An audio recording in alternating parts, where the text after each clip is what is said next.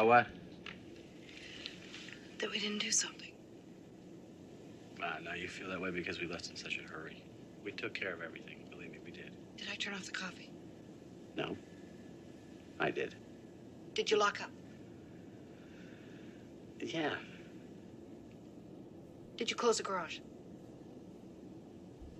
That's it. I forgot to close the garage. That's it.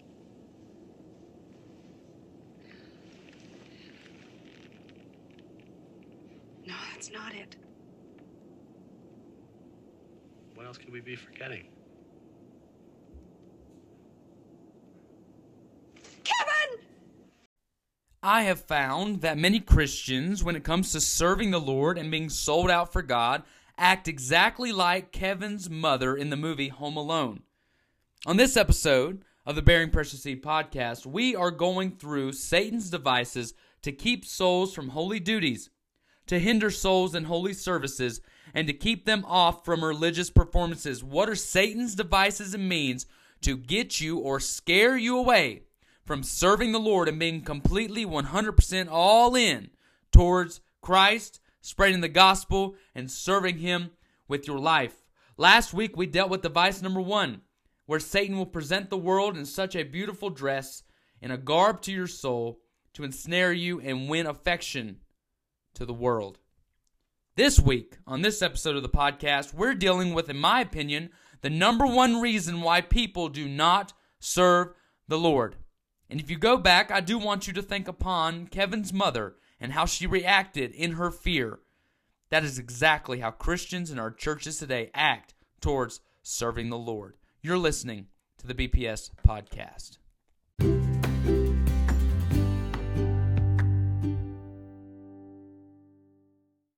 It's time now for the quote of the episode. This week's quote on the Bearing Precious Seed podcast is going to be a bit different than normal. I won't be reading it this time. We're actually going to have Caleb Garraway, the evangelist who started Remnant Ministries. He is the narrator of Jim Elliot, is who we're quoting, the great missionary who went to the Auca Indians and was slain by them. And if you've ever read his testimony, how tremendous it truly is. I just want you to listen to the words of this diary entry by Jim Elliot, the great missionary, to see exactly how his heart was, and maybe the Lord will speak to you on how your heart should be as well. Listen in with me.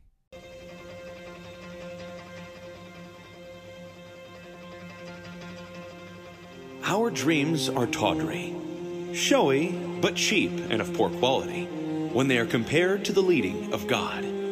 They are not worthy of the aura of wonder we usually surround them with. God only doeth wonders. His hand can work nothing less. In my own experience, I have found that the most extravagant dreams of boyhood have not surpassed the great experience of being in God's will. I believe that nothing could be better. His will is always a bigger thing than we bargain for, but we must believe that whatever it involves, it is good, acceptable, and perfect. Father, let me loose my clutch on everything temporal, my life, my possessions. Lord, help me release the tension of my grasping hand. Open it as Christ's was opened to receive the nail of Calvary, that I might be unleashed from all that binds me. God, saturate me with the oil of the Spirit, that I may be a flame. I seek not a long life, but a full one like you, Lord Jesus. Surely those who know the great compassionate heart of God must deny their own loves to share in the expression of His. Compelled by His call from the throne above, from those round about, and even from the damned souls below, I dare not stay home while others perish. It makes me boil when I think of the power we profess and the utter impotency of our action. We are spiritual pacifists in this battle to the death with principalities and powers in high places. American believers have sold their lives to the service of mammon, and the tombs themselves are not colder than our well fed churches. Their condemnation is written in the dust on their Bible covers. We are content to sit by and leave the enemies of God unchallenged. Young men are going into professional fields because they don't feel called. We don't need a call. We need a kick in the pants. We need a stirring. May God send us forth. Because he is no fool who gives what he cannot keep to gain that which he cannot lose.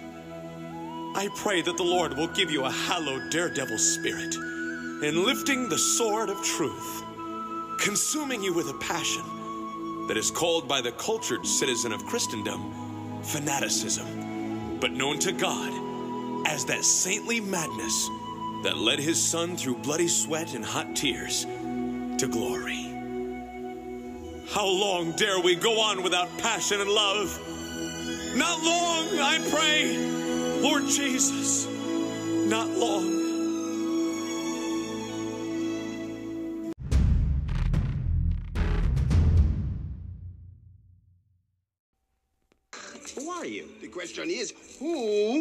Are you?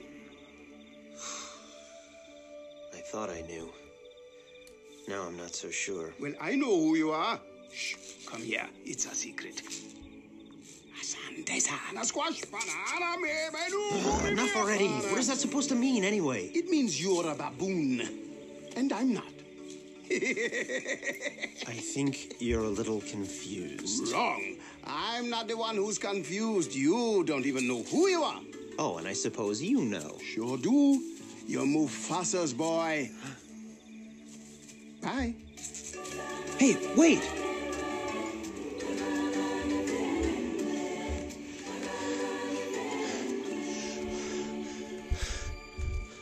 You know my father? Correction. I know your father. I hate to tell you this, but he died a long time ago. Nope. Wrong again. He's alive. And I'll show him to you. You follow old Rafiki. He knows the way. Come on.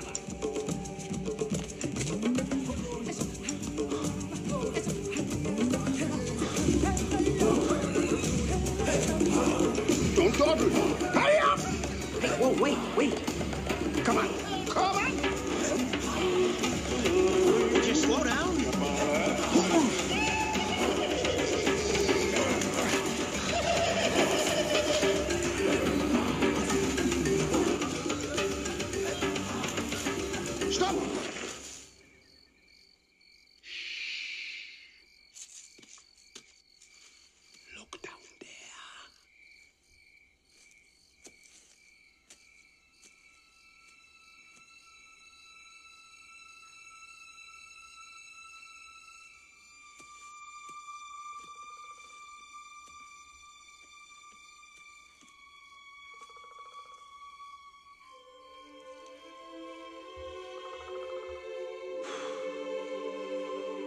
That's not my father. It's just my reflection. No. Look hard.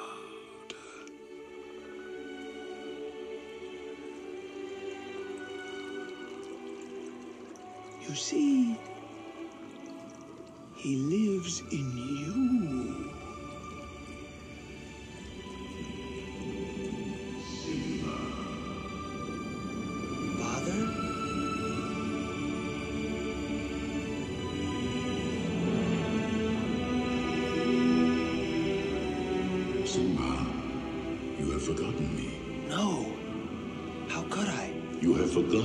You are, and so forgotten me. Look inside yourself, Simba. You are more than what you have become. You must take your place in the circle of life. How can I go back? I'm not who I used to be. Remember who you are. You are my son, and the one true king.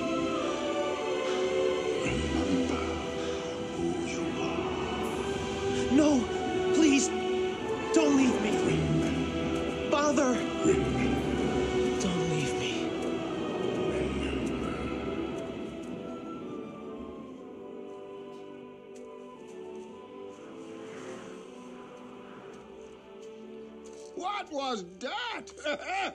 the weather. Very peculiar, don't you think? Yeah.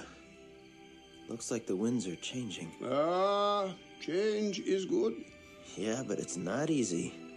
I know what I have to do, but going back means I'll have to face my past. I've been running from it for so long. Ow! Jeez, what was that for? It doesn't matter. It's in the past. Yeah, but it still hurts. oh, yes, the past can hurt. But the way I see it, you can either run from it or learn from it. Ah, you see? So what are you going to do? First, I'm gonna take your stick. No, no, no, no, no. Not a stick. Hey, where are you going? I'm going back!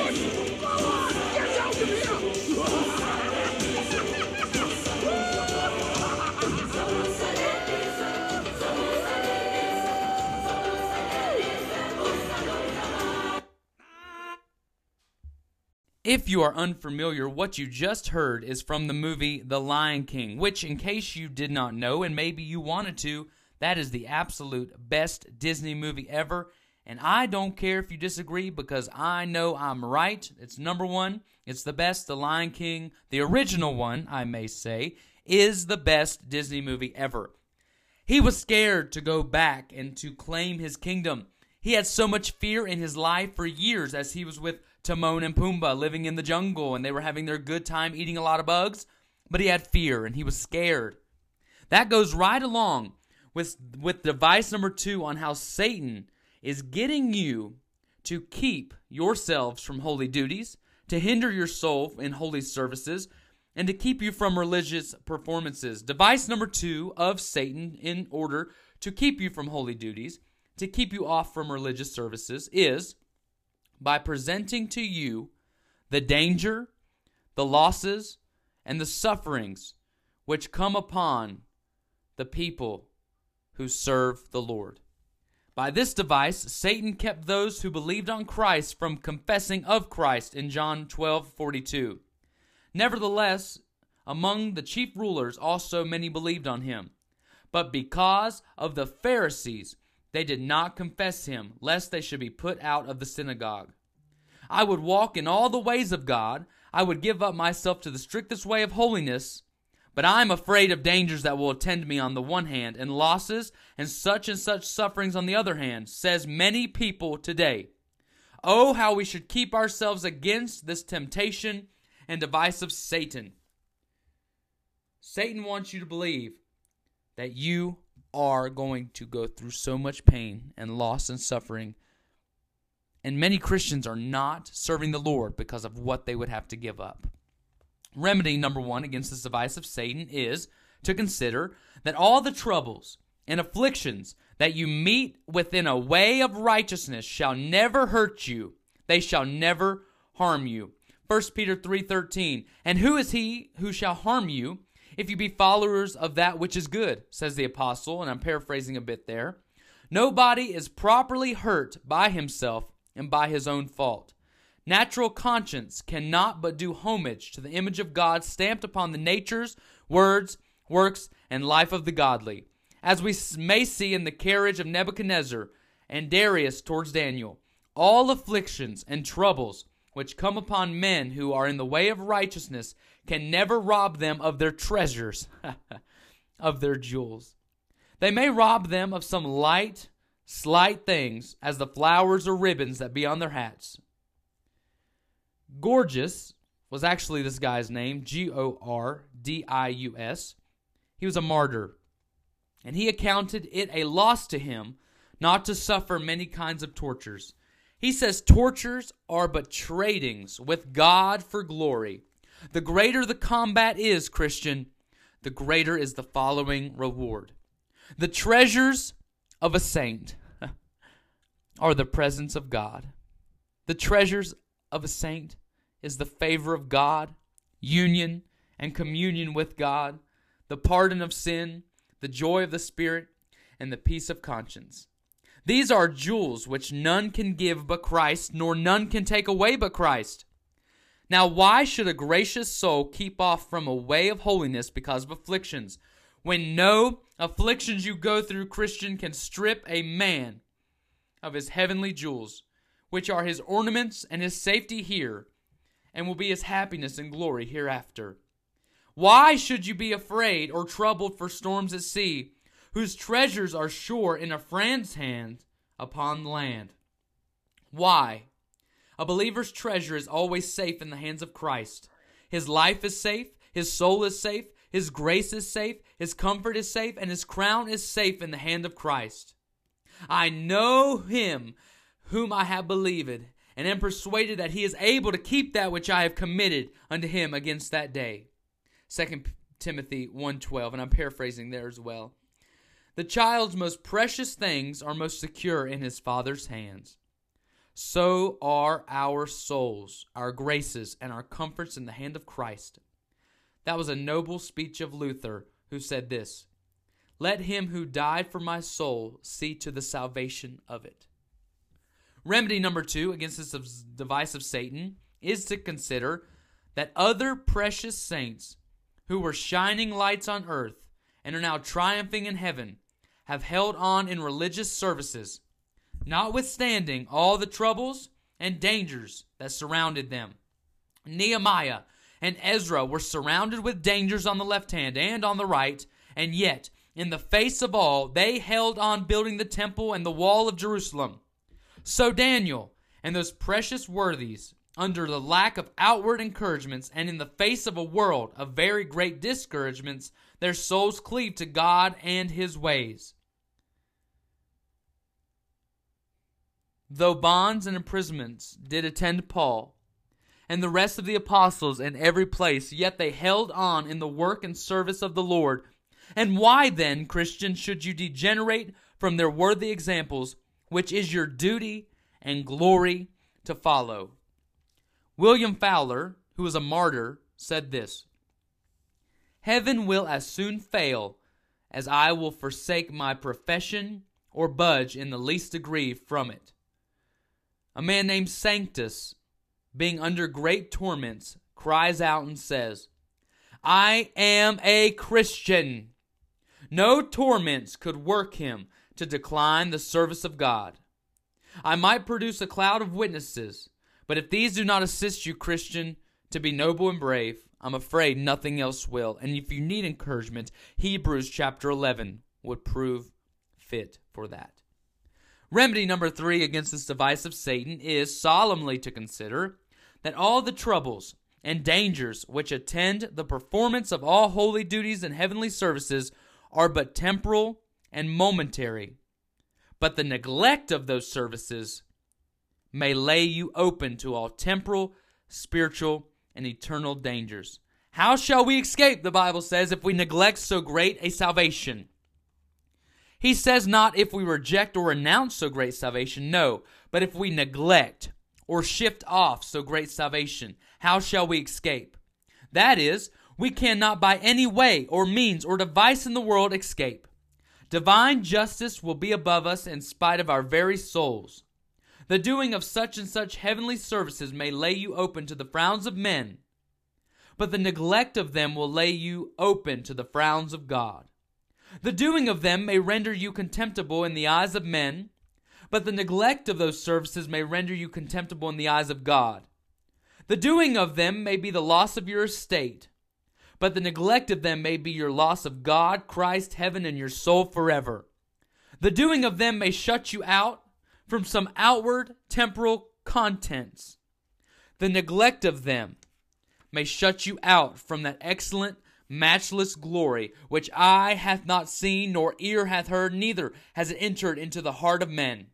Remember this that there is no man who breathes, but shall suffer more by neglecting those holy and heavenly services that God commands, commends, and rewards than he can possibly suffer by doing them. What shall it profit a man to gain the whole world and to lose his soul? Francis Xavier counseled John III, King of Portugal, to meditate every day a quarter of an hour upon the text What shall it profit a man if he gain the whole world and lose his soul? Remedy number four against this device of Satan is to consider that God knows how to deliver from troubles by troubles, from afflictions by afflictions, from dangers by dangers. God, by lesser troubles and afflictions, does oftentimes deliver his people from greater, so that they shall say, We would have been perished if we had not perished. We would have been undone if we had not been undone. We would have been in danger if we had not been in danger.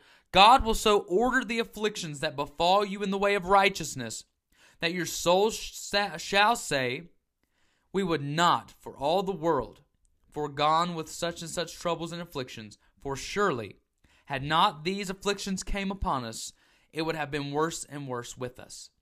Oh, the carnal security, pride, formality, dead heartedness, lukewarmness, and earthliness, which God has cured us of by the trouble and dangers that we have met with in the ways and services of the Lord. I remember a story of a godly man that, as he was going to take a ship for France, he broke his leg. And it pleased Providence so to order it that the ship that he would have gone in was sunk at sea, and not a man saved, so by breaking a bone, his life was saved. So the Lord many times breaks our bones, so to speak, but it is in order to the saving of our lives and our souls forever. He gives us a portion that makes us heartsick, but it is in order to the making us perfectly well and to the purging of us from those ill humors that have made our heads ache and God's heart ache and our souls sick and heavy to the death. Oh, therefore, let no danger or misery hinder you from your duty for God. Remedy number five against this device of Satan is solemnly to consider that you shall gain more in the service of God. And by walking in righteousness and holy ways, though troubles and afflictions should attend you, than you can possibly suffer or lose by your being found in the service of God. Godliness is great gain, 1 Timothy 6 6.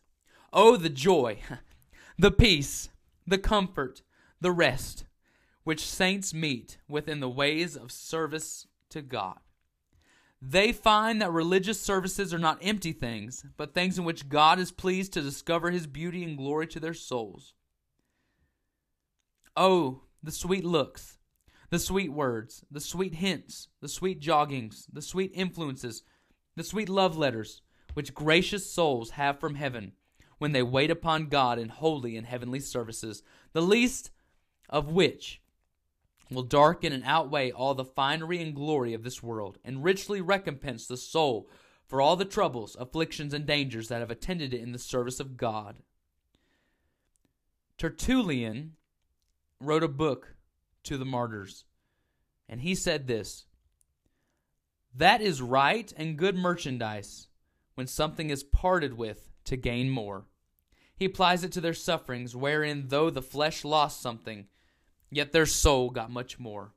Oh, the saints can say under all their troubles and afflictions that they have food to eat, and drink to drink, that the world knows not of, that they have such incomes, such refreshments, such warmings, that they should not exchange for all the honors, riches, and dainties of this world. Let but a Christian compare his external losses with his spiritual, internal, and eternal gain. And he shall find that for every penny that he loses in the service of God, he gains a pound. And for every pound that he loses, he gains a hundred. For every hundred lost, he gains a thousand. We lose pins in his service and find pearls. We lose the favor of the creature and peace with the Creator and perhaps the comforts and contentments of the creature, and we gain the favor of God, peace of conscience, and the comforts and contentments of a better life. Did the men of this world know the sweet that saints enjoy in afflictions? They would rather choose Manasseh's iron chain than his golden crown. They would rather be a Paul a prisoner than Paul enwrapped in the third heaven. For light afflictions they shall have a weight of glory. For a few afflictions they shall have these joys, pleasures, and contentments that are as numerous as the stars of heaven or as the sands of the sea. For momentary afflictions, they shall have an eternal crown of glory. It is but winking, and you shall be in heaven presently, said the martyr. O therefore, let not afflictions or troubles cause you to shun the ways of God, or to leave that service that should be dearer to you than a world, yes, than your very life. When the noble, generous Zadalslus had lost his hand in the war, the king sent him a golden hand for it. What we lose in Christ's service, he will make up by giving us some golden mercies. Though the cross be bitter, yet it is but short. A little storm, as one said of Julian's persecution, and an eternal calm follows. Christian, don't fall into this device of Satan to turn back from serving God because you're scared. You can do this. The Holy Spirit can enable you to serve the Lord with boldness and with no fear present in your body. You're listening to the BPS podcast.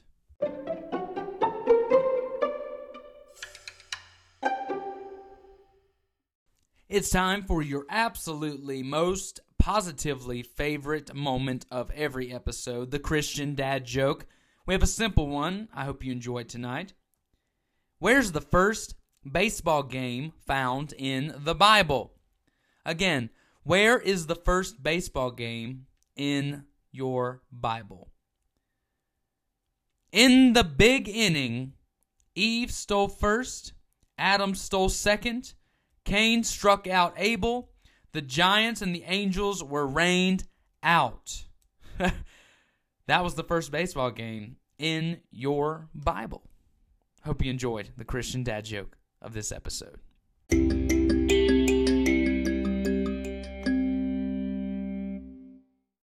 It's time for this segment of Food for Thought where we deal with controversial topics or possibly new ideas that will truly give you food for thought. On this episode, we want to deal with a subject that was brought to me by a listener. It is the question of this Should a Christian wear jewelry? Is the first thing. The next question is if it's okay for a woman to wear jewelry or ear piercings or things of that nature, why is it then wrong for a man to wear?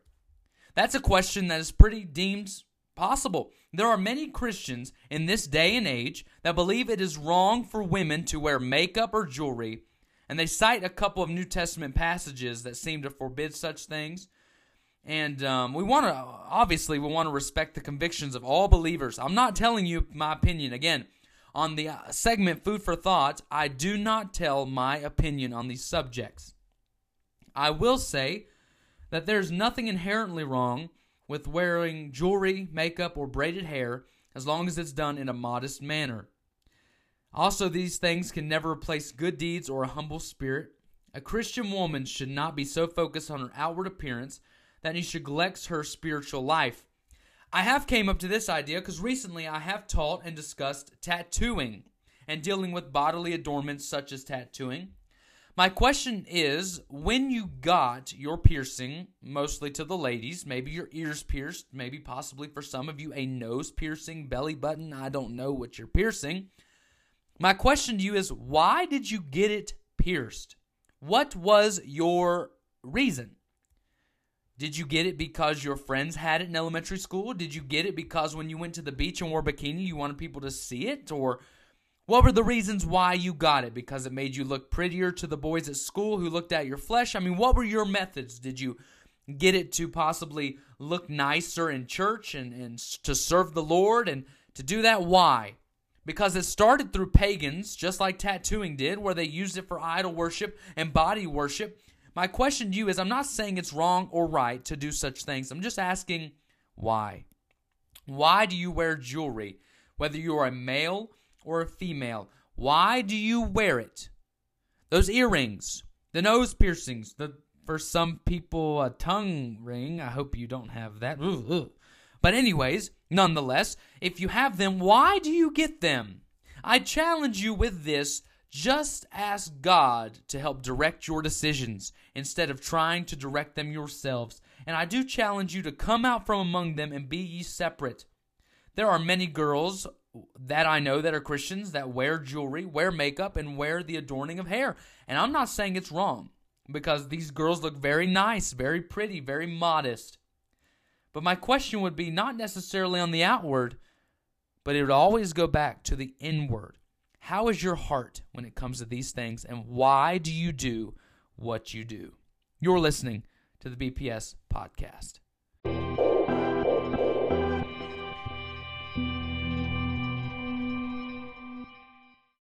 We appreciate you so much for joining us on this episode of the Bearing Precious Seed podcast. And until next time, work, for the night is coming.